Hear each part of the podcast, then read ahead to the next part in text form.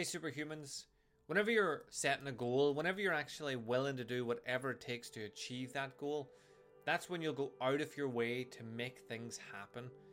If you think of your goal as something that you would like, it's not like lighting you up, it's not filling you with passion, it's not really making you want to do it, then you'll find plenty of excuses. Life will give you excuses, people around you will give you excuses.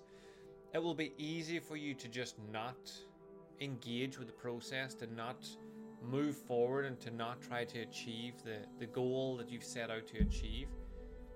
Whereas if you look at it and you really want it, like uh, Eric Thomas says that you have to want it as bad as you want to breathe, then you'll be successful. And the idea behind that is that, like, he tells this whole story about um, a guy getting his head dunked in the water. And in that moment, all the guy wants to do is breathe. He doesn't care about his friends and what they're up to. He doesn't care about missing the football on TV. He doesn't care about his favorite movie. All he cares about in that moment is breathing.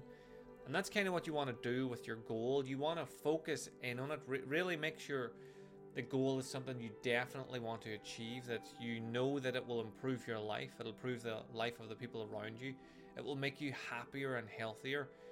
That has to be part of the goal. You can't just think of just wealth because having all the money in the world is fucking pointless if you're sad or depressed or ill.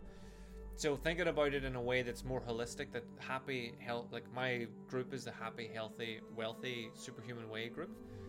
Those three are important, but it's important to have them together so whenever you look at your goal and, and you know that you really want it, that this is something that's going to change your life for the better, then you will start to do whatever it takes to get there.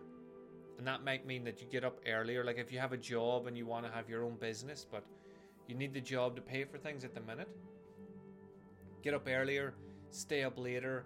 I know I, I'm a big advocate for getting your eight hours sleep, but if you want to if you want to make your dream come true, sometimes you have to sacrifice some things in the short term to make long term gain. And that's something that I've done throughout my entire life. I've like skipped on parties, on weddings, on birthdays, on everything to get me to where I want to be and to keep moving me forward towards my end goal. And I'm still not there yet. Like I've been doing this for a long time and I'm still every day making sacrifices to make sure that I can do it. Even sitting down doing the podcast, like I do the podcast daily. There's a daily podcast out that's something I want to do. I, love doing the podcast. And I love the feedback when people reach out to me and say, like, I've been listening to your podcast and I feel inspired. That's what keeps me motivated and keeps me moving forward. So that's what you need to do whenever you're thinking about your goal. Is this something that like locks you in that you you would pass on pass on the good for for what's going to be great? So whenever you look at your goal, ask yourself, is this a true goal? Is it a goal that makes me jump out of bed in the morning early, that, that it makes me work whenever other people are out partying. And when I look at my future and I've achieved this goal, is this the goal that makes me happy, healthier, and wealthier? Uh, let me know in the comments what your goal is. Have an amazing day, whatever you get up to, and I will speak to you again tomorrow.